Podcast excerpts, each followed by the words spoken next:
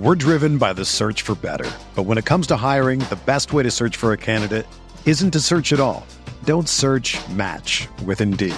Indeed is your matching and hiring platform with over 350 million global monthly visitors, according to Indeed data, and a matching engine that helps you find quality candidates fast. Ditch the busy work. Use Indeed for scheduling, screening, and messaging so you can connect with candidates faster. Leveraging over 140 million qualifications and preferences every day, Indeed's matching engine is constantly learning from your preferences, so the more you use Indeed, the better it gets.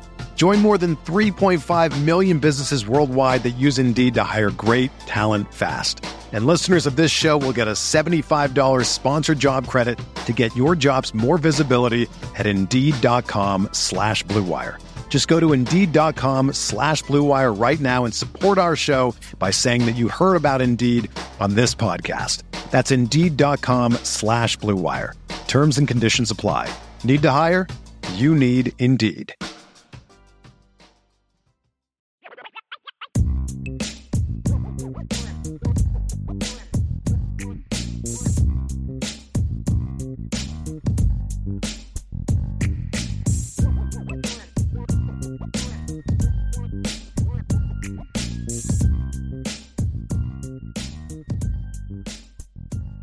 Dive into the mailbag, Ryan. We got a lot of good questions today, and and from all different type of different topics, and honestly, not as many questions about the offensive coordinator hire. So I'm hoping nice. that maybe we've answered all of those questions so far. Who knows? Uh, you just opened uh, the floodgates, man. Now I know, I know. But here, here we go from Tyler Binge. He says, uh, "Mailbag: When there is a bad first round draft pick, is it more on the scouting team or the GM?" This is an interesting. I'm curious to hear what you're going to say on this one.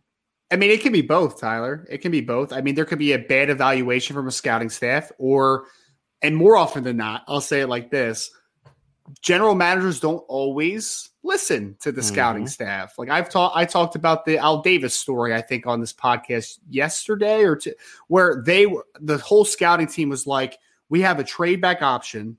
This is the Jamarcus Russell draft. They had a trade back option where they probably could have gotten Adrian Peterson or Joe Thomas ended up in trading back and getting more draft capital. Al Davis completely overrided everyone and was like, nope, we're taking Jamarcus. That's my guy. That's the face of my franchise, right? So I think I've heard a lot more stories like that than I have vice versa, well, right? Wasn't it a similar story with the Mitch Trubisky yes. quarterback situation that the scouts were saying it's Mahomes, it's Deshaun Watson, but yep. it was the GM that fell in love with Trubisky? It happens all the time, man, because – look, if you you're the top of the you're top of the food chain, right? You're the general manager. You can choose to listen and to use all your resources wisely, or you can think that you know everything, right? And I think that there's some general managers that think that they know everything and they know more than the scout scouts that they have in the in the door. I mean, I just heard one too, Brian. There was a Tutu Atwell was drafted by the Rams in the second round a couple years ago. Nobody on the scouting staff liked him. They had six round grades on him. But you know who liked him? The owner. The owner liked him. So we're going to draft him, right? So a lot of those stories exist, Tyler. So I'll say that, but I'll say that this to be fair, there are some really bad evaluations by scouts that put you down the board, and that that that just does not do anything for anyone. Obviously, that sabotages you from the first step. But I would say more more times than people wouldn't want to admit, it's usually the general managers and the higher ups, the decision makers that just do not listen to what their scouts think, in my opinion. We're driven by the search for better. But when it comes to hiring, the best way to search for a candidate isn't to search at all. Don't search match with Indeed. Indeed is your matching and hiring platform with over 350 million global monthly visitors, according to Indeed data, and a matching engine that helps you find quality candidates fast. Ditch the busy work. Use Indeed for scheduling, screening, and messaging so you can connect with candidates faster. Leveraging over 140 million qualifications and preferences every day, Indeed's matching engine is constantly learning from your preferences, so the more you use Indeed, the better it gets. Join more than 3.5 million businesses worldwide that use Indeed to hire great talent fast. And listeners of this show will get a $75 sponsored job credit to get your jobs more visibility at Indeed.com slash BlueWire. Just go to Indeed.com slash BlueWire right now and support our show by saying that you heard about Indeed on this podcast. That's Indeed.com slash BlueWire. Terms and conditions apply. Need to hire? You need Indeed. Get ready for the greatest roast of all time. The Roast of Tom Brady. A Netflix live event happening May 5th Hosted by Kevin Hart, the seven time world champion gets his cleats held to the fire by famous friends and frenemies on an unforgettable night where everything is fair game. Tune in on May 5th at 5 p.m. Pacific time for the Roast of Tom Brady, live only on Netflix.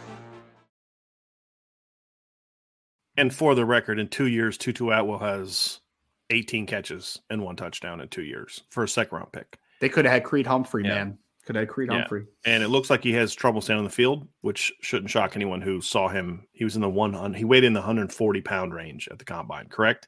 Wasn't he the one that was like 140 something pounds? I'm pretty sure he was. I, I think he was 140 something before the combine. They weighted at yeah. like 152 or something like that. Yeah. So, yeah. yeah. Yeah. He's very it's, small. It's not good. It's no. not good. So I laugh when I see him listed at like 165. I'm like, yeah, right. Okay. sure. Whatever you say, fellas. Whatever you say. All right, so let's um let's go to this next one. I I I do think it's it's um it's an interesting dynamic because you want to listen to your football people, but at the same time, it, it's your butts on the line if the pick doesn't pan out. I mean, you, are you're, you're not going to. Well, it was this regional scout that told me this guy was really good, and and sorry that we missed on him. I mean, if it, it hits these picks don't pan out, it's the GM that gets fired. Yes. So you've got to make it. But I just feel like some of these guys think that they're football people and they're not. You know, like well, when it's not a shock that Jerry Jones, who I mean played Division One football, it's not like he doesn't know football, but it's not a shock that when he was when other people were primarily making decisions, mainly Jimmy Johnson, that that team was winning and they haven't won since he left because well, Jerry Jones thinks he's a football guy and he's yeah. not. Daniel Snyder thinks he's a football guy. He's not. Pat Bowlen knew he was a businessman. He let the football people make the football decisions with one exception when Dan Reeves tried to trade John Elway. So one time Pat Bowlen said, uh uh not happening. But those I think are the best owners. The guys says, "Hey, look, I'm hiring you to do a job. Go do it. What do you need from me? Give me the tell me what you need resources wise, and we'll make it happen." But you're the football people. It's not a surprise that the teams winning championships are the ones whose owners run the business and let the football people do the football. You, you know what the backwards part of NFL scouting is, Brian? Is that when a scout scouting is a young man's game. People act like it's this archaic old man game, right? No, it's a, it's a young man's game. Why? because when a scout gets to a certain level and you have to pay him more money, you don't re-up his contracts. So then you bring in younger, younger scouts that aren't as experienced, that cost less money, right? So to your point, general managers, and I, I, I can understand it for some. If you have a young staff that doesn't have any experience and you kind of question, you know, how good they are as far as their evaluations, why would I listen to them all the time, right? So it's very counterproductive to how people just fulfill scouting spots in general because I mean there's a lot of guys that just come in and they'll get area scout jobs by the time they're like 25 26 and it's just like what is he proven that you know that? But the 50 year old that demands more money we don't have time for that. Right. It's, it's all a money game man. Right. it's all a money game. I have sat next to some scouts that are very good yep. and i've sat next to some scouts who sat down for that game and had no clue who the players in the field were. And it's just like you didn't do any work before this game? He's like yeah i'm looking at uh, uh number seven like what? like seriously? And then you'll see some of these guys go to these games and it's like they're eating the whole time. They're like hardly paying attention. You're like yeah this guy's this guy's not it He's not it. Then you have the guys that are serious. They got their notepad, they got their binoculars. Like, okay, oh, yeah. this guy is doing putting work in. He may not know what he's looking at, but he's at least putting work in. You know. Yep. So it is kind of interesting watching the different dynamics for that. And the good scouts will come up to people like us and ask us, "Hey, what did you know this kid during recruiting? Yeah, I did. What what'd you think of him? What kind of families he come from? I've had scouts come up to me and ask me those questions before. That's and why wouldn't you? Exactly. Why wouldn't you? That's a resource. You're a resource exactly. for them. Exactly, yeah. and they're all right there in a room with you. So exactly, uh, those those are the good those are the good scouts in my opinion. You have a couple super chats here. One from Tyler Evans, Isaiah Foskey, and Michael Mayer. What NFL teams would they fit perfectly with, Ryan? That, that one is all you. I mean, I think that, I, I, I it, people are going to think it's a little bit of a cop out, right? But I think that Michael Mayer could fit any team. I really, I don't think there's a limit to what Michael Mayer can do. I really don't, man. I mean, I, I've seen him. I've seen him mocked to so many different teams at this point. I mean, I, I, I mocked him to the Lions, and Lions fans lost their minds because, like, why would we draft another tight end in the first round? Because he's a really good player. Maybe that's why. Like, whatever. But I, I think that for me, Michael Mayer is perfect in a system. I'm not directly answering this question, Tyler, because you know it would be lazy of me to pretend like I've watched every single offensive system in the NFL, in my opinion, right? But for teams that have really nice separators on the outside, guys that can push it vertically, if you are able to clear out and like Michael Mayer just dominate the middle of the field, man, that's the system that I want him in. For Isaiah Foskey, I want him in a four man front. I don't want to mess with him as a stand up rusher. I want him in a four man front and go that way, brother. I don't want you in space at all if I don't have to. I want to kind of unlock those things. So a four man front for Isaiah Foskey. I mean, again, that could be Seattle Seahawks, Philadelphia Eagles. Like Philadelphia Eagles is actually a really interesting one because they've they've done pretty well with guys that are similar profiles to him. Like Josh Sweat that came out of Florida State a few years ago, longer guy, explosive, not incredibly flexible. Brandon Graham is a completely different body type. He's a sawed off, like six one and a half, 250 pound guy, but he's another guy that's not a corner turner. He's a speed to power guy. So Philadelphia Eagles is one that pops out. Seattle Seahawks, I think, like the Isaiah Foskey style. Regardless, I want a four man front and I want to let Isaiah Foskey go. I'm going to ask you a question. So I'm praying that Sean Payton is the guy for the Broncos. Praying. Yes. I didn't hate the draft compensation they gave up. Yeah, relative to as, what it was wasn't supposed, as bad so, as you heard. Yeah. Correct. They gave up the number 29 pick this year, which is like, okay, it sucks. And they gave up a third round pick, what, next year? Yeah. Or no, a second round pick next year, but then got a third back next year. So basically, they swapped third, second, uh, swap, swap picks basically next year, essentially for Sean Payton. I hope he turns out to be the guy. I always get nervous about guys that, that are that way. So having said that, I couldn't tell you that I know enough about his offense to say what kind of tight ends he uses, but I also know that Greg Dulcich ain't the answer tight end for the Broncos. Oh, could not? the Broncos be a team that could use a guy like Michael Mayer if they were picking in that? I'm just trying to get a sense for kind of like what what you think about that. Obviously, Denver's not going to be able to get there because they don't have that kind of pick. But what would you say? Like, let's say they traded back into the first round. Let you know if he falls into the 20s. You know, what would you think about that one? I, do think that Sean Payton's a really good guy, a really good offensive guy. So I think he could make it work. But I mean, Brian, the history tells me it's not the greatest fit of all okay. time, just because you've seen you've seen Jimmy Graham, you've seen Colby Fleener. Like they're more like the detached, like true. You know, they're they're the, the detached Y guys, kind of guys. Yeah. Okay, they can run fast in a straight line, and then they have the incredible length to kind of separate. Okay. So, I mean, could could Michael Mayer still flourish in that offense? I think to a degree, but I don't know if that's the best possible fit for him personally. Okay. That's curious. Thank you for answering that. I was I was very curious about that one. Here's the other question I have for you. Yes. It, Isaiah Foskey. Yep does he need to be in a three four defense? Because I, I, I really question about whether or not he can put his hand in the ground. I, I think mean, you have to. I think you have to force the issue, man, because in a three four, he's going to get caught in space sometimes where I just don't want him there. Like I just don't, you know.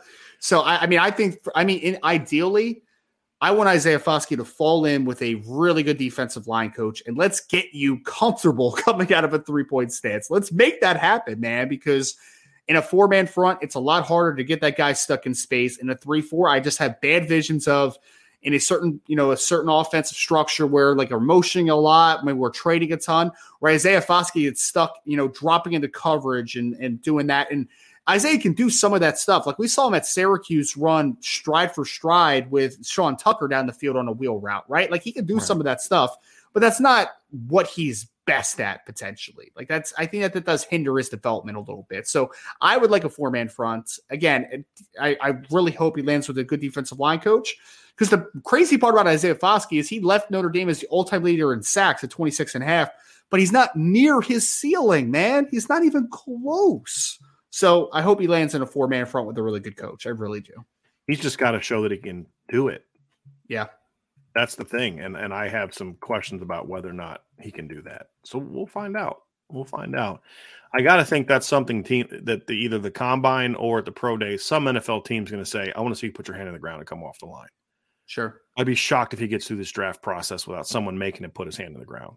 You, you know, one one three man front that I actually think would be an interesting conversation for him as a three four alignment is the Baltimore Ravens are okay. a team that has done a good job of getting those longer, maybe stiffer defensive ends, explosive. I, I think of Za'Darius Smith. I think of Preston Smith even a um, Matt Judon that that's now with the New England Patriots. Yeah. Like they've done well with those I types of power say Seattle. I thought you were going to say Seattle because Pete has that funky defense where I think a guy like that could maybe fit in a little bit.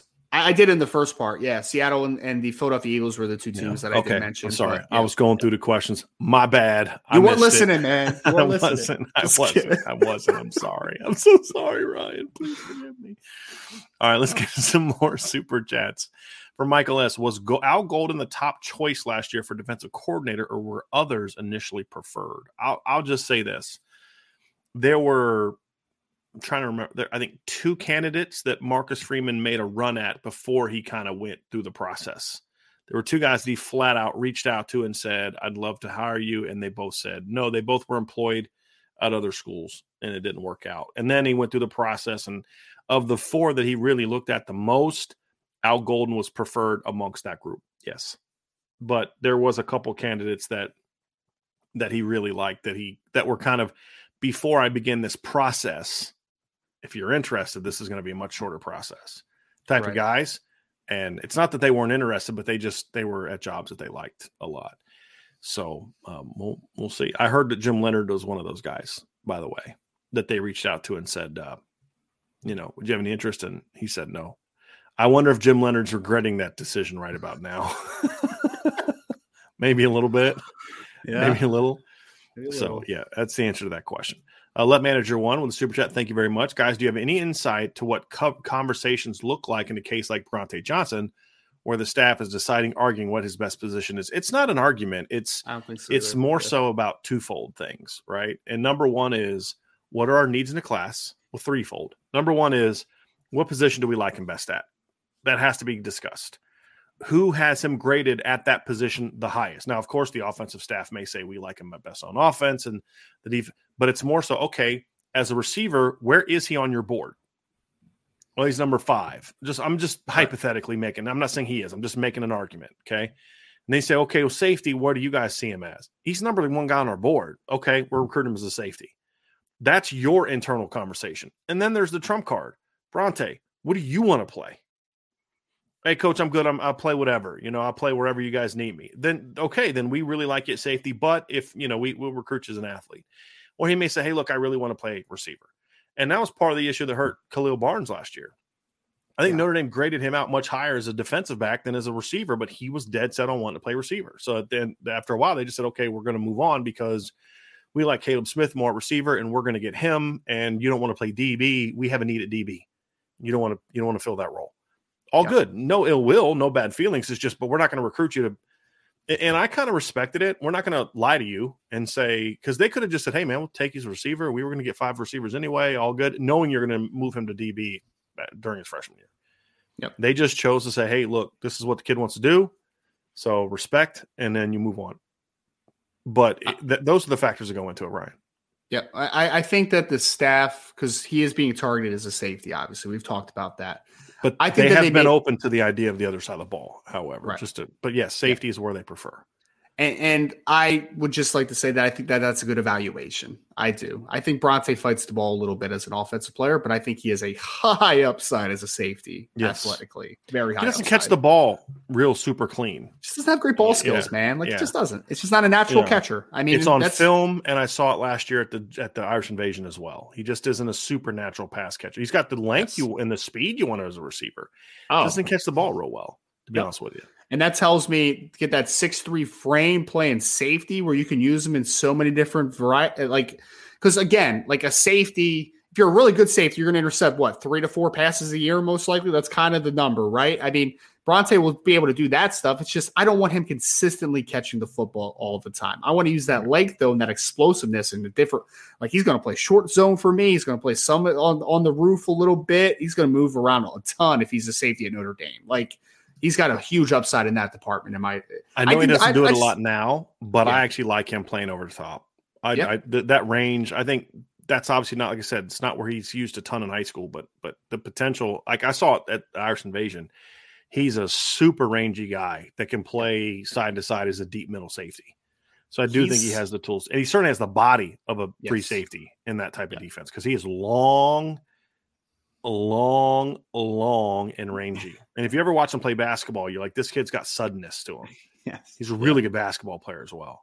And as he fills out, man, I think that he is the perfect modern safety where he can just do a yeah. little bit of everything. Like I yeah. think he's got tremendous upside. Really, do. he does. I mean, because here's the thing: when he stops playing basketball full time, he's gonna mm-hmm. gad 15 pounds like that.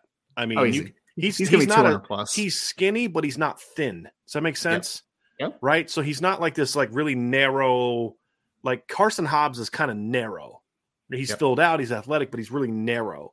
Brauntae has a narrow middle section but he's actually got decent like shoulders. Like he's got some some width to him, right? Where and then you look at him like this kid's going to fill out pretty well once he stops playing basketball full time. And like I said, he's a really good basketball. I mean, if he wanted to go to college and play basketball, I don't know if it's at the Division One level, but he could.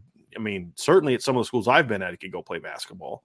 And he's a really yeah. good basketball player, but football's without question his best sport, in my opinion. And once he settles in on just being a football player, that's the other thing. His game is going to take off big time because he just hasn't he and I'm fine with it. I'm a I'm a multi-sport proponent, right? Mm-hmm. I I want kids to play multi-sports. I don't need you to be a proven like ready-made product when you get to high school. I think there's a lot of merit emotionally, mentally, athletically in a lot of different ways for kids playing multiple sports in high school. I'm a big I'm always in favor of that.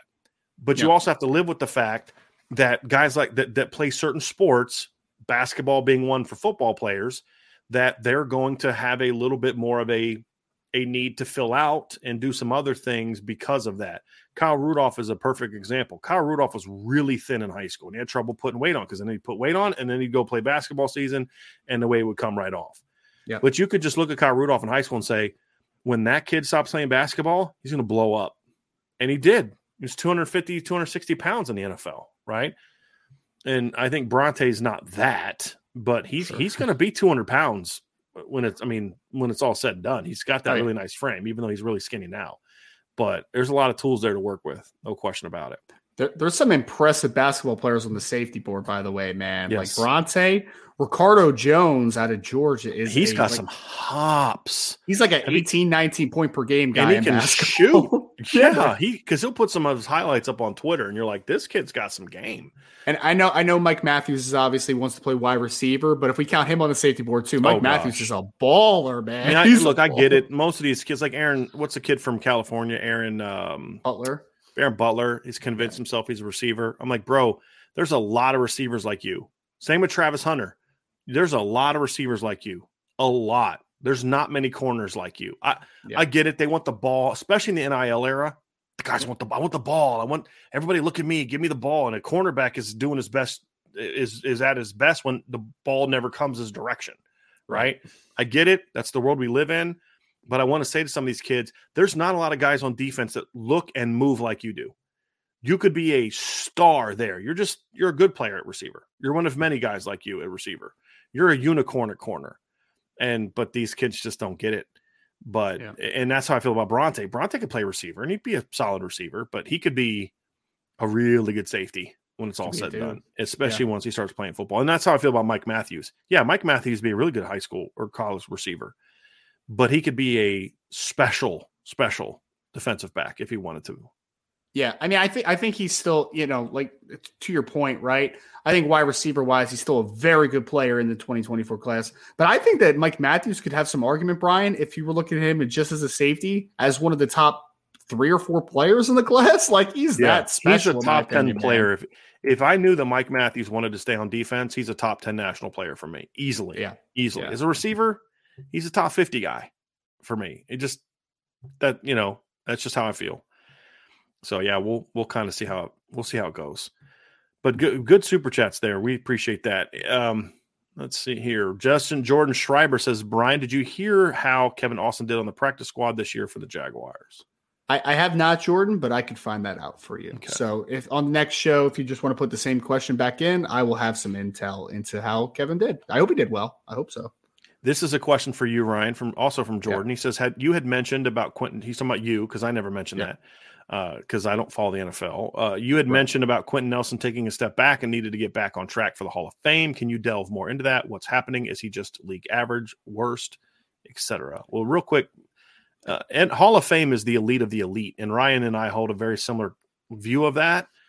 Mm-hmm. That you can't just be really good; you have to be elite. So saying right. he's not playing at a Hall of Fame level is not saying he's league average or worse at this point in time. I just want to make sure we're clear. But Ryan, you have said he struggled. So why don't you go ahead and yeah. answer the question? Yeah, he he struggled this year, especially. Last year he had some struggles as well. And I would say this, Jordan, the, the Hall of Fame conversation for me, at the end of the day, if Quenton Nelson just coasts on his name for the rest of his career and makes more and more Pro Bowls, right? Like he'll probably get any either way, right? I mean, because that would be kind of the hardware conversation. Quenton has not been as good the last two years. And I think there was some conversation too you know, just his play needs to get a little bit more back on track. Because I mean, his first couple years, man, he looked like he was going to be the best guard in the NFL. Like he would have been like him and Zach Martin are the best guards in the NFL for the next X amount of years. Like those are the guys until Zach Martin retires. exactly. And Qu- so Quenton got off to his fast start. I think the last couple years, a lot of it has to do with the team not being nearly as good around him. Because at the end of the day, Quenton is a guard where he had Ryan Kelly next to him, he had Anthony Castonzo next to Castonzo next to him, he had Andrew Luck early, you know, early in his career at, at quarterback, right? The quarterback carousel has not helped, I think, that offense in general, in my opinion. I also think that Anthony Castonzo had to retire at left tackle. They have kind of a revolving door at left tackle currently right now. And I think that sometimes what's around you can really hurt offensive linemen, you know, that, Especially that continuity. guards and centers yes. because you're always tackles can play on an island to a, a lot, a lot to yep. a, to a large degree. Guards cannot. You're yep. always dependent on what's happening next to you. The hundred percent, absolutely. And, yes. and I, I, so I, I, would say that I don't think it's completely Quenton Nelson's fault. I don't think it is, and I think he, I mean, he still has time, man. What's he like, twenty six? Like he's still a young cat, man. Right. He has all the tools. I mean, he dude is just massive, powerful, good athlete. Like he has all those tools, right? So he can get back on track. I just the last two years have not been nearly as good as the first couple. That's just where we are right now. And you are correct. He, he is twenty. He is twenty six. Yeah. I'll say this: he's a Ryan. young rookie, right? He was a really young rookie, if I remember. Yeah, because he's what uh he his rookie year was what 2018. Yeah. So if he was 26, 25, 24, 20, he was what 21, 22 when somewhere in that out? ballpark. Yeah. Yeah. And he was a four year player too, which is yeah. yeah. Yep. Here's what I'll say about Quenton as well. Yeah. Quenton is a a guy that likes to win and and really does not like failure. And I have to think, and this is just a pure speculation on my part, but just knowing Quenton the way that I that I that I did did during his time here, not personally know him, but just know of him and how he works. It's he's probably putting a little bit extra burden on himself too because of what's around him is so bad. And you know, you can't do that as a lineman. You have to be able to just do your job and do it really well. And I think there's a, like because if you're if you're thinking like I, I was told that you mentioned I think he got blown up a few more times this year. If you're having to think about what's next to you and you're going against a big time defensive lineman that's over 300 pounds, you're more prone to get your butt whooped. But when I can trust my center, my tackle to do their job, and my job is just kick your butt within the framework of what I know is happening, then you're going to kick butt. But when you're thinking about what's happening around you, it's, I mean, we've talked about this like a linebacker. I think that's something that hurt JD Bertrand this year. You know, I, I think it's why, it's why, you know, we, you and I have talked about why Drew White's worst year at Notre Dame was 2020 because he was constantly worried about Shayne Simon doing his job. In 2019, when he had Asmar next to him, he was pretty good. 2021, uh, when there was a little bit more kind of certainty because JD Bertrand was next to him, Drew could just kind of go do his job, and he you saw the best version of Drew White. 2020, we did not because I think he was worried about JD this year with Maris. I think JD's one of the issues JD had is he always felt like he had to kind of compensate for what was next to him. Hey, is he going to do his job? I got to make sure I'm getting you lined up. And then, oh, shoot, the ball's being snapped. So that, that's a big thing for some positions. At, at boundary receiver, yeah, you got to know what routes are being run. You're just not there winging it, but you're still kind of out there on an island. You know, when when you're in your corner, you've got to know the coverage, but it's just you. You're, this is your job. You do your job you're not it doesn't affect you as much when other people don't do theirs as much right so uh, there, there are definitely more there are definitely more dependent positions for success right i mean the quarterback offensive line defensive line to a degree although you can argue that you know if you get a one-on-one that's a mano a mano type of thing linebacker you just mentioned i would say safety is another one where it's like if a safe, safety needs to trust what's in front of him, he needs to trust what's off the side of him, he needs to trust the guy next to him, right? So I think there definitely are more dependent positions for for how successful a player could be. Yep. There's a super chat that I'm going to get to, Ryan, because I need to think about it. Go look at that super chat and see it because it's something that needs to spend a couple seconds on that we'll get Uh-oh. to here in a minute. Uh, just thinking about who that might be. Rob Osgood with a super with a, a question, guys. In your opinion, what is the timeline on Notre Dame picking a new OC?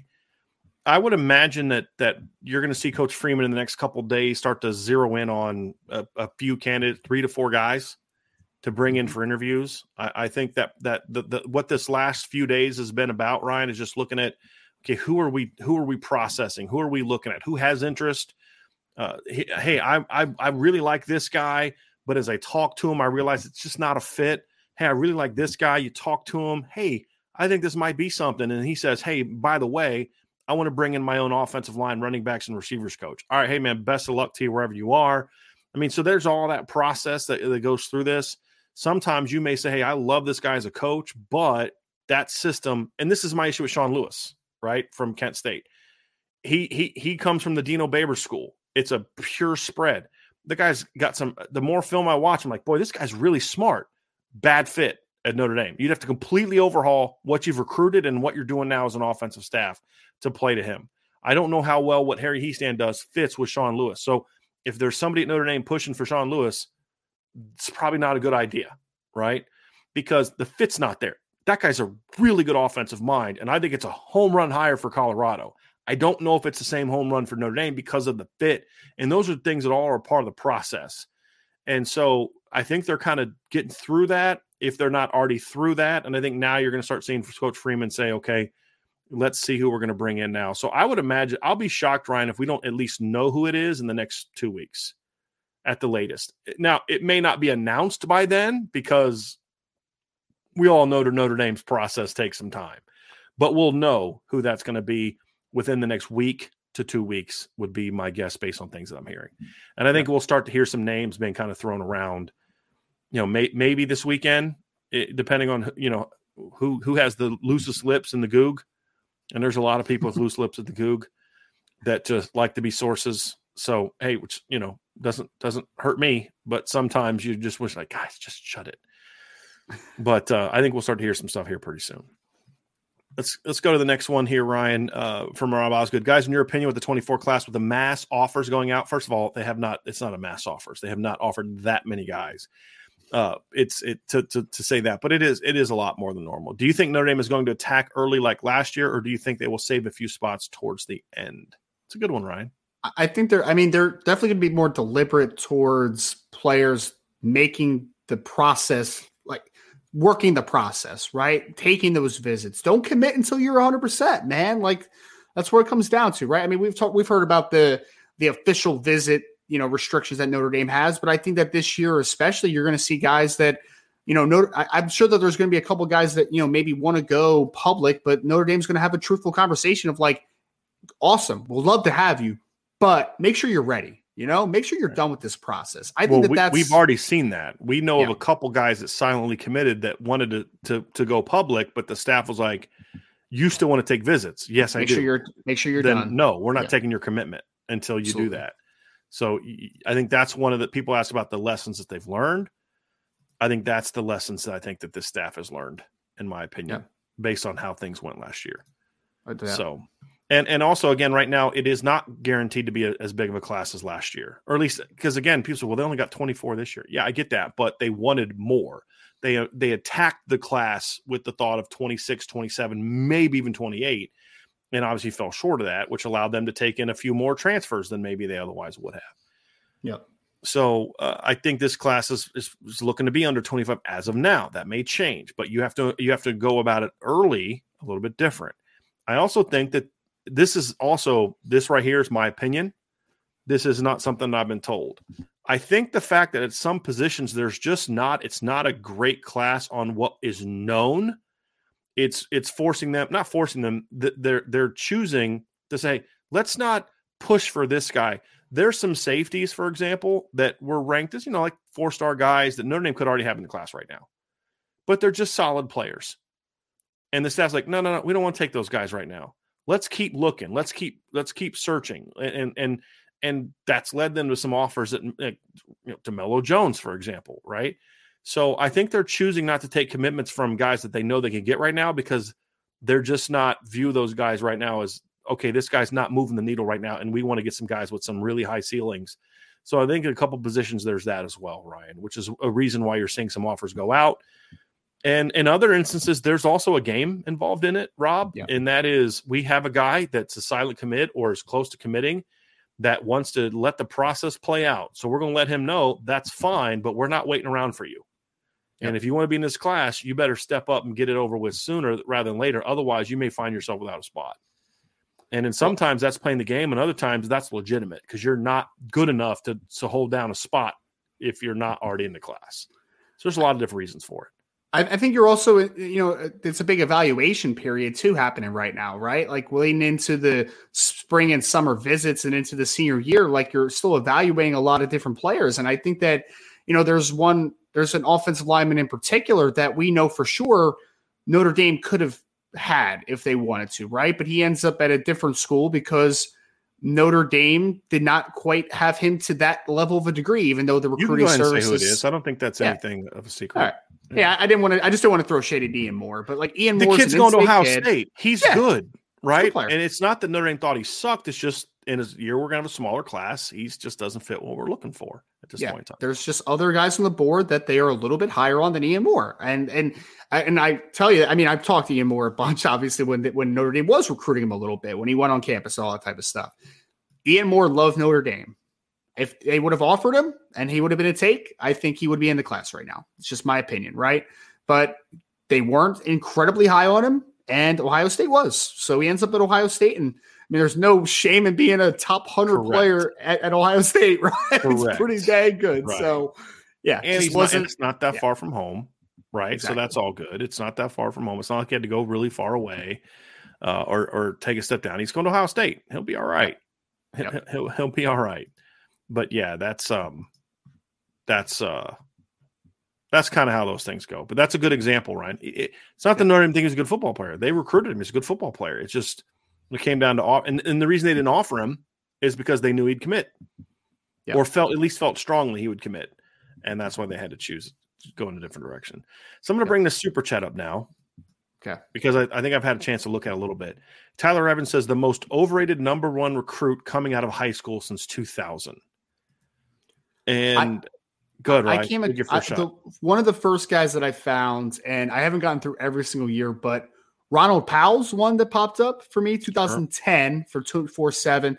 Very talented player, but obviously he never had the career at Florida that he was projected yeah. to have. So that was one quick guy. Because, I mean, honestly, the number one players from at least the years that I've looked at so far weren't too bad. I mean, you looked at I saw Jadeveon Clowney, I saw Joe McKnight. Like, what, what do you what do you players. what are what resource? Because first of all, okay, I was on two four seven. Of the composite, is it the overall? Is it one service? Whatever the case may be, it just depends. Yeah. For example, if we're just going to look at one service, the bit, most overrated number one recruit I've ever seen is Antonio. It was recently. It was Antonio Alfano, Ooh. the kid from Jersey that two four seven had to rank number one, but he wasn't number one on their composite list. Um, and so the the thing for me, the way I look at it is, I don't I don't if you're a bust, but I didn't think you were. I had a buddy of mine. Here's an example. Buddy of mine and I were talking yesterday. Yeah, and he was getting on the staff for not offering the Nick Herbig kid out of Hawaii in 2020. They took his teammate Jordan Botelho, and he was like, you know, they should. I said, let me. I said, you never said that to me in 2020. You never mentioned that they made a mistake. They should have gone out. You never mentioned that to me, not one time. You said you liked the pickup for Wisconsin, but you never said Notre Dame made a mistake by not going after that kid. So you can't come back and tell me now that they made a mistake because they made the same mistake you did. Number one. I said, number two, Nick Herbig is not Nick Herbig if he'd come to Notre Dame because he'd be sitting behind, behind Isaiah Foskey his entire career. So he wouldn't be who he is. He'd be a lot like what Jordan Botelho is, a guy that's flashed in a limited role and that you're excited about being the number one guy now, right? Now they have a little bit off the field's a little bit different. So I try to look at it. It's uh, if I felt that about you at the time, not so much that you busted later. And and so so that's kind of the way that I personally looked at it. And there's a couple guys to me that that fit that mold, at least over the last 15 years. Uh, 2015, and I'm going off the composite list. Uh, 2015, Trenton Thompson was ranked as the number one player. I thought he was vastly overrated. I thought he was a good top 100 player. He ended up being a, a solid player at, at, at Georgia, but was never never anything special. I think he went undrafted. That didn't surprise me. I thought he was very, very overrated coming out of high school. Uh, I mentioned the Antonio Alfano kid who was ranked that high from 247 Sports. Couple guys, another guys that I thought were a little bit overrated coming out of high school that were number ones is recently in 2021. Um, I thought that Quinn Ewers was not the number one player in his class, and then they reclassified him and still had him as the number one player. Ryan, you know this. I've always said this. Quinn Ewers is a good talent, but they make way more out of him than they should have. Way more out of him than they should have and he was never this generational like he throws it really well at combines and and camps, but he was never an elite football player. And that's a little bit what's going on with Dylan Raiola, to be completely honest with you. Dylan Raiola has really ridiculous physical talent. He's not an elite quarterback right now. He's not. He's a really he's a good one, but he's not a great quarterback right now on the same level that some other people are. So, and that's how Quinn Ewers is. And honestly, a lot of my overrateds are are, uh, are that kind of guy. Matt Barkley in 08, I thought was a, a talented quarterback on a great high school team. Never thought he was the number one player in that class. I never thought he was a wow, this is a generation. And if you're going to be the number one ranked recruit, you need to be pretty flipping special. So those are some of the ones for me, Ryan, that that in my time of covering recruiting, I'm trying to keep it more so to when like I covered recruiting. Ronald Powell being an interesting one. I thought Ronald Powell was a top 25 player though you know, he was pretty good. I just he, he had some attitude issues.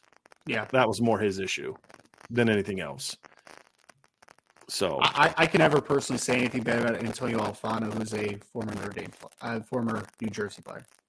You got it. Yeah, your your static picked up. So you got to. It just kicked in. Uh, so yeah, Antonio Alfano, that's an interesting one. I'll give Ryan a chance to speak to that one when he gets back. But that was that was one that that uh, a prime example of the Alabama overrating.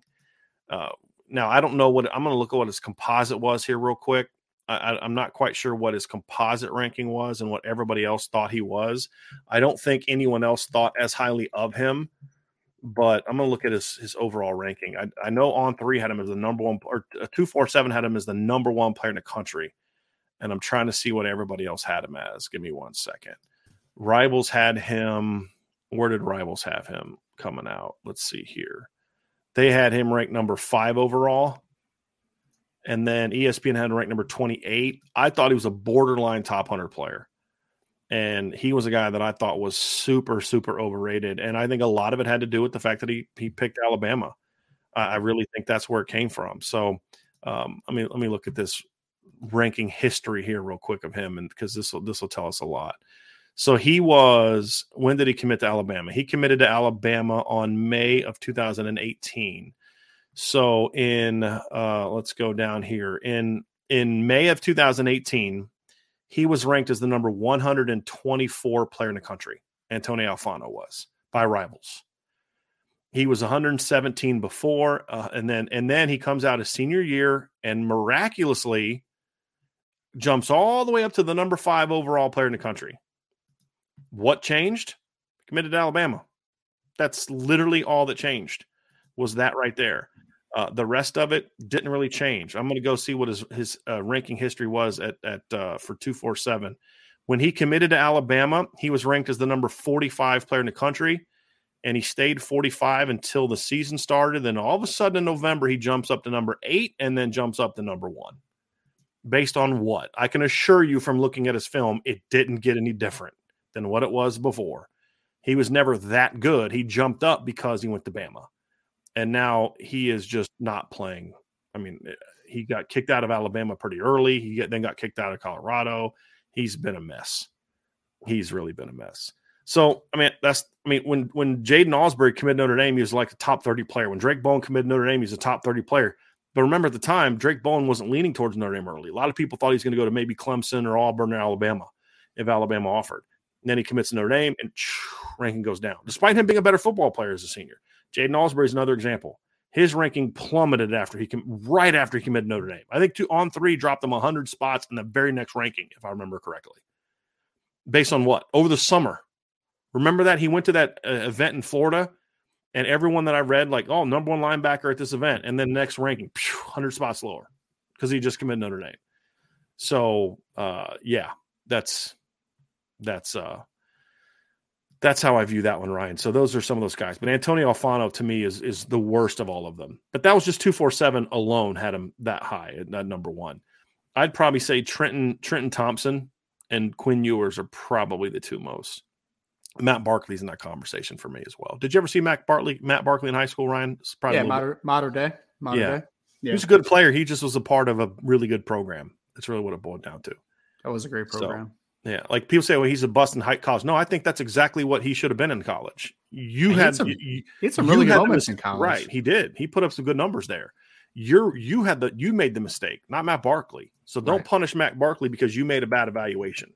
Matt Barkley, Matt Barkley to me was a good college quarterback for what his talent level was. He was. He was a fourth round draft pick, threw for over three thousand yards a couple times, threw thirty nine touchdowns, thirty six touchdowns, but he could never live up to that number one overall player ranking. Same thing with Jimmy Clausen right? Like j- Jimmy just could never live up to that ranking. Different reasons, but I think that's kind of how I look at some of that stuff, Ryan. Just yeah, my two cents. Good question. I, I, I was just going to say before my audio did not cooperate that I could never say anything ne- negative about Antonio Alfano, former New Jersey great. So, I mean, you got to at least be honest enough. Oh no, he's more the Jersey guy to say that's I, a I bad mean, ranking. I don't even know if I could ever even say he's bad. I never saw him play on yeah. the college level, you know, like yeah. such well, so I'm just saying, like, did you think he should have been a, a number one top ten player? I, I, didn't. I didn't really watch him. I don't know. Yeah, that's my I really. I mean, sometimes out. guys don't pan out, but man, they were great high school. Like I've said this, Ronald Curry did not pan out, but Ronald Curry is still the best high school quarterback I've ever seen. Yeah, in, in on film or in person, and I'm talking from Jimmy Clausen on is when I started watching, really watching film. So, like from seeing him in high school with my own eyes and then just kind of going through this. I, I mean, look, why did people not know who Michael Vick was? Because they were in the same league, and yeah. it wasn't even close. It wasn't even close. Go ask anyone that watched him play against Deep Creek and Dion Dyer in the playoffs, and they'll tell you that. I watched him with my my own eyes. I'm in the stadium watching him play in the playoffs against Deep Creek. He had three passing touchdowns, a rushing touchdown, a pick six for a touchdown, and a punt return for a touchdown. Like he was insane. He was insane. Now I never saw Allen Iverson in high school, other than just some brief clips here and there. Yeah, but he's still to this day the best high school quarterback I've ever seen. And if he wouldn't have tried to play basketball and would have gone some somewhere other than North Carolina, I think he'd have been a, a very, very, very high NFL draft pick, in my opinion. I really do. Allen Iverson was silly, man. Like the highlights yeah. I've seen of him play, like he had like I think his senior year he was like the All State quarterback and he had like nine yeah. interceptions on defense or something. It yeah, was he wild, was he was unreal. He was unreal. Yeah. This is an interesting one. Anthony Bell says, "I'm I'm going to take this one on just because it was it's a unique, and you get credit for being unique, Anthony. Mm-hmm. If tomorrow IB became a tabloid magazine, we aren't and never will be, we'll grant the premise, and you had to come up with the absolute juiciest rumor for the Notre Dame offensive coordinator opening, opening, no matter how far fetched, what would you come up with? For me, I think this one's kind of easy. If if we were a tabloid." and all we cared about was clicks and creating uh, driving traffic, no matter how absurd, and driving eyes to our, you know, because again, that's what a tabloid is to me. This is an easy one for me, Ryan. It's Brady Quinn. I'm selling the heck out of. I'm hearing that Brady Quinn's going to be the candidate, and and every time he'd come out and say den- he deny it, I say, yeah, he's just saying that publicly because he's under a Fox contract and he can't really actually say that. But trust me, I've talked to some people. He's interested. Like I would be now. This is all false, hundred percent false. This isn't reality. Before someone runs like Driscoll said that you know Brady Quinn's going to be the coach at Notre Dame. He has contacts. That's not what I'm saying. I'm making this up. If we were like the you know nat what's it what's the one that they you see at the grocery stores? What's it called? National um, Enquirer. Bingo. Yeah, I would be selling the heck out of Brady Quinn to Notre Dame rumors if we were a tabloid. I Notre Dame fans would be losing their mind, man. They'd I couldn't think of a juicier rumor to start than that one. I really couldn't. Uh, what would what would yours be? What would yours be, Ryan? That's a good one. I didn't even think about Brady Quinn. I was thinking like something like stupidly like doesn't make any sense. Like Jim Harbaugh is going to be the offensive coordinator at Notre Dame. he said no matter how far fetched. Uh, yeah. I, you know, if just trying to think of one that you could even somewhat believe is plausible yeah. that would be it for me. Uh, or and if and if I decided not to do that one because I was afraid that Brady Quinn might come into South Bend, which he does often, oh, and like kind of ball one? me into a pretzel and like you know beat the crap out of me for making that rumor, I'd go Jimmy yeah. Clausen. Oh, you know, it'd be another funny one, and it, it, people, but the national media would like eat this one up. Not so much Notre Dame fans. Chris Sims, offensive coordinator, oh, Notre Dame. Sorry, you imagine? Excuse me. I haven't been feeling well today. That's what that involuntary. He only recruits left-handed quarterbacks, and yeah, yeah. Oh my gosh. Yeah, that that would be interesting. But yeah, if I was going to turn into a tabloid and just start making stuff up, Brady Quinn would be the one that I would go with. yeah. Yep. That would, or eh, somebody just said this one. This would be an interesting one from Sparky two five one nine. Urban Meyer. Yeah, that would be a that would be quite the rumor. Yeah. That would be quite the rumor. Yeah. That Someone said Andy Reid is Andy coaching the Super Bowl right now. That's fantastic. Here, here's one from Michael Hughes. Driscoll just said he wants Jeff Quinn as OC. now, see, here's the thing: if I started leaking that uh, in a tabloid fashion, people would eat that up because they would know that I'm not doing that, pushing my own agenda. Right. Or at least they would think that, hey, he's not put, he hates Jeff Quinn. I don't hate Jeff Quinn. I actually respect Jeff Quinn quite a bit as a human being. I just think he's a terrible football coach. But if I really wanted to drive clicks, Brady Quinn's number one. But if I was afraid of Brady Quinn beating me up for spreading that rumor, Jeff Quinn might be a good number two because people would eat that up because they would think there's no way Driscoll makes that up. Yeah. You know what I mean? There's no way he makes it up for how he how hard he was on Jeff Quinn that would uh to your point that would make Notre Dame fans lose their minds in a bad way, but yeah. it would make a lot of money. There's no doubt sure, about that. Sure would. Sadly, that crap sells. That's why there are there is that. Like I look at like Popper, I'm like, why do these people do what they do? Because people are willing to pay a lot of money for them to be that kind of scumbag person that follows celebrities around and takes pictures inappropriately and does all that. I mean, there's there's money in that. Yep. You know, sadly. You ready? Showtime. On May 3rd, summer starts with The Fall Guy. Let's do it later. Let's drink a spicy margarita. Make some bad decisions. Yes. Audiences are falling in love with the most entertaining film of the year. Fall Guy. Fall Guy. Fall Guy. That's what the poster said. See Ryan Gosling and Emily Blunt in the movie critics say exists to make you happy. Trying to make it out? Nope. Because I don't either. It's not what I'm into right now. What are you into? Talking. Yeah. the Fall Guy. Only in theaters May 3rd. Rated PG-13.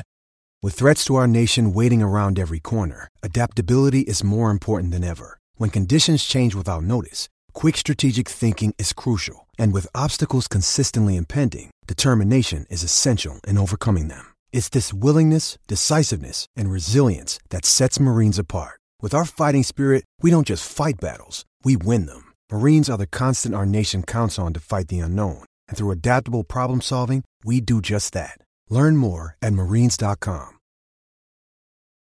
Uh, Milton fan says, Brian, can you do that voice again? No, I'm not going to do said, that again. Milton fan, were you on the show yesterday? Brian said you had to pay him a lot more than $2. right.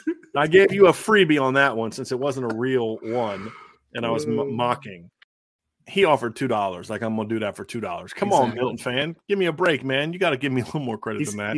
Brian, Brian's not a cheap date, man. Come on. Yes, and here's one. Uh, this just in: EJ Holland has been offered the Notre Dame OC position. Talk about finding the least qualified person on the planet. That does sound like something that EJ Holland would actually spread, though. Yeah, very true. Very, very, very true. Very true. All right, let's get to the next one before this goes too far off the rails. um, Tyler Ehrig says, "What is the go-to stress eating or drinking option during a game?" I don't really eat that much or drink that much during a game. Now that I think about nachos really is kind of mine. I don't really nachos. stress eat or drink when I when I'm stressed. I don't. I can't eat. Like I just can't eat. But I would say like my nervous tick is nachos. I'll have two. I'll have either nachos and cheese. I'll make around halftime, but then I just kind of nibble on nachos with salsa throughout the game. I mean, I do like. I mean, like I like when we have people over for games and like we'll do like pizza and wings and stuff like yeah. that. Like that works for me, you know, like that yeah. works. But Angela yeah. makes a really good uh bean burrito. I mean, mm-hmm. a, a, bean dip for games. So we're actually gonna have like a little fun. Just she and I kind of a little Super Bowl party, make some fun snacks. Nice. She makes a really good bean dip. I'd never had it before. And I didn't think I was gonna like it, but she made it one time for my players yeah. And I was like, yeah, it's probably not a good thing to have make for them for the game, but they loved it. And so I was like, well, I'll try it. I was like, man, this is really good. But uh that's usually those are usually my go-to. But it's not I don't do it as a stress related thing. I do it um yeah. Yeah. So and I, I I do not drink alcohol typically during games, believe it or not. I know people like put like scotch in there. Like I need. I feel like I'm like. Um, have you ever seen Braveheart, Brian? Mm-hmm. Where where William Wallace is like, I need I need my wits. Like I need my wits while I watch games, man. I can't can't dilute it. Sure. That's my favorite part is people who drink during games and then want to argue after the game about Yeah. something that they saw during. I'm like, dude, you were seeing triple at the time. I don't want to hear your opinion on that. Yeah. All right. Here we go.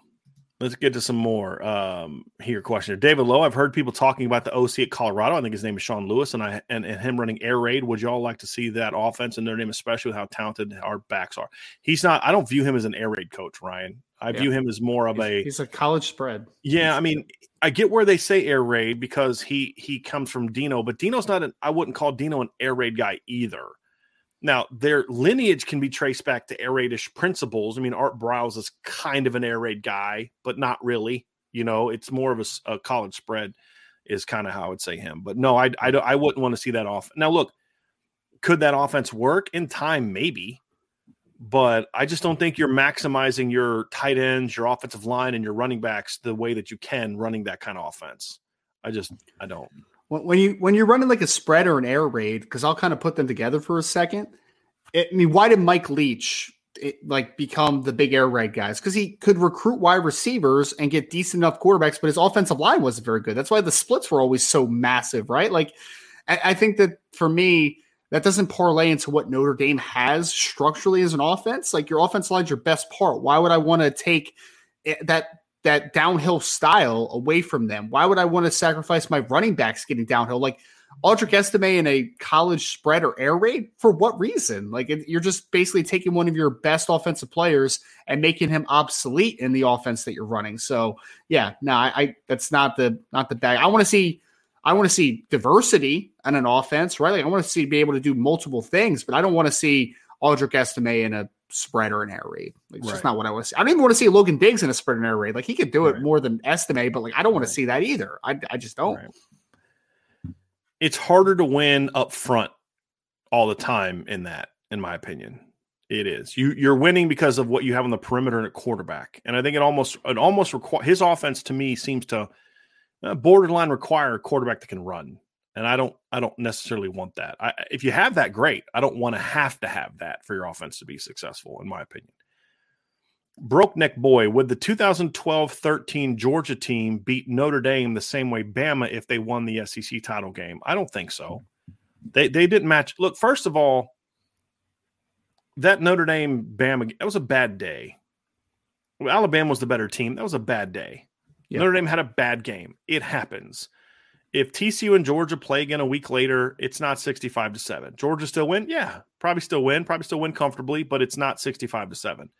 That's the thing that's, you know, it's it was a bad day. The 2012 Georgia team, that was Aaron Murray at quarterback. That was a very good team. Almost beat Bama. You know, had that ball that got tipped at the at the end of the game. Uh, you know, Oh, and then the receiver, and then the receiver caught it. I'm like, why did you catch it? Just knock it to the ground. You're not in the end Yeah. zone. so it was a very good team, but Notre Yeah. Dame would have matched up a lot better against that team than the Alabama team. Because the the reason is is Alabama was great at what Notre Dame was also great at, and because Notre Dame was off their game that day, Alabama ripped them up. I mean, that's what it boils down to. So I, I think it would have been. Would they have won? I don't know. I don't know, but it would have been a much more competitive game. And I need to. there was I also a lot of stuff roster. going on with the Manti stuff was starting to break. The players were starting to find out about it, and they were a distracted team. Yep. They were a very distracted team. You need to find out the roster who of who that Georgia team in 2012 Yeah, I want to look that. were talking up. about.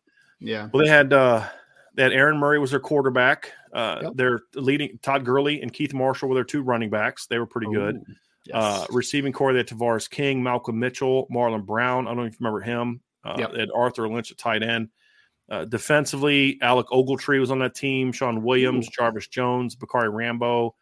Uh, Garrison Smith was a really highly ranked guy. Uh, Armo, uh, uh, Damian Swann, Michael Gilliard, John Jenkins, Christian uh, Robertson. Those were some of the guys on that team. So it's a very good team. John, John Jenkins was like the 360 pound nose tackle, right? That was Jenkins, I, I think. believe so. Yeah. Yeah, I believe yeah. so.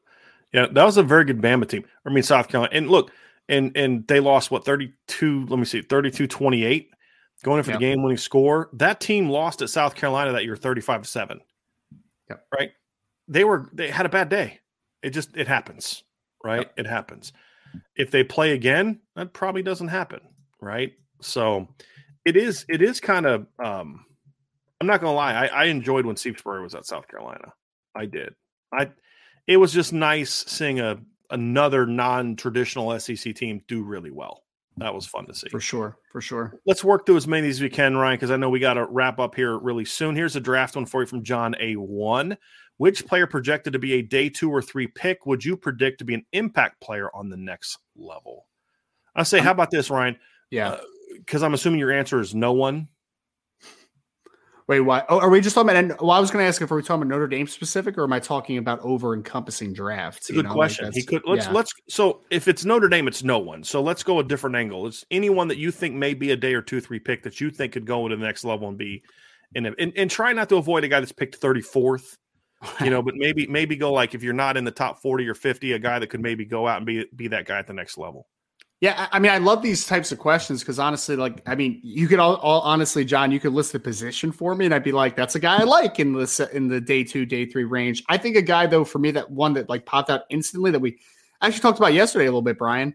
I think Deuce Vaughn is not going to get picked super high because he's a outlier from a size perspective. I mean, he's going to be 5'5", 5'6", 180 pound running back, but I think my guy is going to be a really, really good secondary option out of a backfield, working in the passing game, returning punts, maybe even a little bit, being kind of that change of pace back in the backfield. I think Deuce Vaughn's a guy that, like, I look at him just like that dude could be very good in that role, like a very good football player.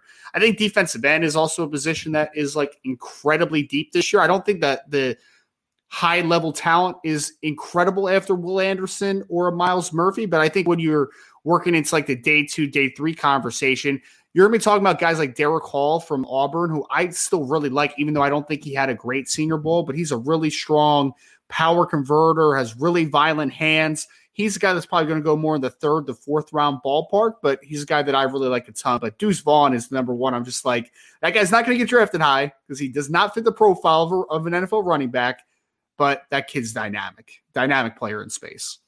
Yeah. Uh, real quick question down here from Anthony uh, Scalia. He says, "Actually, is it Scalia or Scalia?"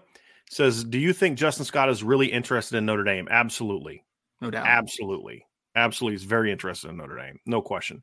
Here's here's one Ryan uh, from Shamrock Sean. All, also, what is the weakest group or rooms from a depth chart for 2023 for Notre Dame? I, I would I would say I don't want to say weakest because I don't think Notre Dame is. I think they're top ten. They don't have a weak position what what are the questions? I'll say this: What are the rooms that I'm most concerned about, yeah. or I would say have the biggest question marks? For me, it's linebacker on defense, and and safety on defense, and then tight end on offense. Just because of the injuries on at tight end, you know, Eli Raridon's coming back from an injury. You know, you've got you've got Mitchell Evans is ready to step up. What's he going to be? You got Holden Staes, but then after that, it's some guys have been dealing. Bauman's got an injury issue. Eli Raridon's got an injury issue. So those the combination of you've got some big shoes to fill plus the injuries. If everybody's healthy, I'm not worried about tight end. So again, it's not that it's a weakness; it's just a question mark. Are they going to be healthy? Yep. You know, are are they going to be able to kind of step up and be difference makers, or just kind of role players? I'd say that's the biggest question mark I have there, and then safety and linebacker are my two options there. I, I would say right now, I, I think the talent at linebacker is better but I have questions about its development and who will play. Yeah. I I I agree 100% on tight ends. I think that the, it's the injuries, right? The injuries and then can Mitchell Evans be the guy, right? I think he could be a very good player in that room, but can he be the guy? But I think interior defensive line is one for me, Brian, that I mean I just think if Riley Mills is a really good player inside, then my opinion will change a little bit. I just need to see what impact he could have on the interior because I just don't think there's a ton of proven depth on the interior defensive line right now. You know, like I think Gabriel Rubio could be a good player. Sure. Like I know that Howard Cross in a situational in a situational role could be a good player, but I just think that you're missing out on depth, especially at nose tackle inside, and I think that that worries me a little bit. And you talk about the development of linebacker. I also have some questions about development at the defensive line position as well. So edges, I'm actually I'm pretty excited about the Viper position. I'm excited about Javontae Jap- Jean-Baptiste to be in the room. I, I, think that the defensive end position will be good. I just and Javontae means Nana can stay as a backup, and, exactly. and that's a, that's where he needs to be. Nathan Nathan Milton, formerly known as Milton Fan 15, says, uh, "Love the picks with your kids in it too, man. I love that stuff. Any 2020, any 24 recruits on the board, you have high level of confidence that Notre Dame gets a commitment from. I mean, Bryce Young is one. Yes. I think I think that's certainly one. Yeah. Um, I think Guerby Lambert is still one that I have a relatively high confidence on. But again, the longer it goes off the, the on the, it's still very early. But it, you know, if it drags out too long, then you get a little bit a little bit nervous. I think those are the first two that kind of pop, kind of come off to me as as one I, I feel the highest confidence in right now. If I had to pick two, yeah, I, one guy that popped in my mind, but again, it's kind of a, more of a wait and see. Just the transition period that's happening right now is Peyton Pierce. I still like Notre Dame's chances a lot. With I would have said that Pierce, two weeks just, ago. Yeah, yeah, not now. Brauntae Johnson, if if everything clears through the admissions process, that's one I feel very good about as well. I feel Notre Dame's yep. in a great position with Brauntae at this point. Brauntae's a really good one. Brauntae's yep. a really good one. Yeah. Nick McGrail uh, with the question, Ryan, what teams do you see as a good? Actually, we kind of already asked that one, so I apologize, Nick. We did answer that one, a, a, similar version of that earlier. Here's a quick one from Archer: Is Notre Dame looking at a second tight end for 24? Are they just sticking with Larson, given the current numbers in the room? Definitely looking for a second tight yes. end in next year's class because we talk, the, yeah, the transfer of Berrong made that. Yeah, sorry, Ryan. Go ahead. No, no, you're fine. I was just going to say we already talked about the injuries, and then I was going to mention Cane Berrong obviously yeah. being out of the room. So that they have Jack Larson. second one. Yeah, exactly. They have Jack Larson. They really love Jack Larson, but they have a three three man tight end group right now that they're trying to get in with. Obviously, the Carter Nelson out of Nebraska, Walter Matthews out of Georgia, and Jaden Reddell out of Missouri. So, and Notre Dame is definitely in the ball, eh, definitely in the in the market for a second tight end in the class. Yeah. Let's get to the next a couple more here real quick as we get out of here, Ryan. Jared Rhodes with the with what seems to be elite recruiters at position coaches on offense. How important is the OC's ability to recruit? If Marcus Freeman um, and position coaches leave a big impression, what does OC really matter? It matters a ton because you number one, he's got to be the closer, Ryan. That's really what it comes down to. You've got to be involved. There's got to be a relationship there. You got to be able to sell your vision for how that kid fits into what you do. Do you need to be the grinder that's every single day calling these kids? No, you don't. You can be the guy that comes in and sells your vision and closes. That's perfectly fine. He doesn't have to be a grinder, especially if he's successful. If it's a guy with a big reputation that can work, like Joe Brady doesn't, if he were just hypothetically, if he were the guy, he doesn't need to be a daily grinder because he's just going to you know, be in Zoom meetings with that big national championship ring just like that and remind people about the numbers his team put up in 2019. And, you know, you're, you're, it sells. And then if you continue a product somewhat and remotely similar Notre Dame, it sells. So as long as the product is, is big time, you just have to be able to, to sit down with each kid and, and sort of develop some level of, hey, I know that guy knows me, he likes me, and he, this is how he sees me fitting into the system. That's really all you need to do, and then help close. So to your point, Jared, they don't. It matters that a, a lot in that regard. Do they have to be the individual grinders? It depends. Are you coaching a position? You better be pretty flipping good at recruiting your position and that's the issue we're seeing with Al Golden. Al Golden doesn't need to be involved with every single kid the way Marcus Freeman was. That's just who Marcus Freeman is. But you got to be involved with more kids and you better be able to recruit your position.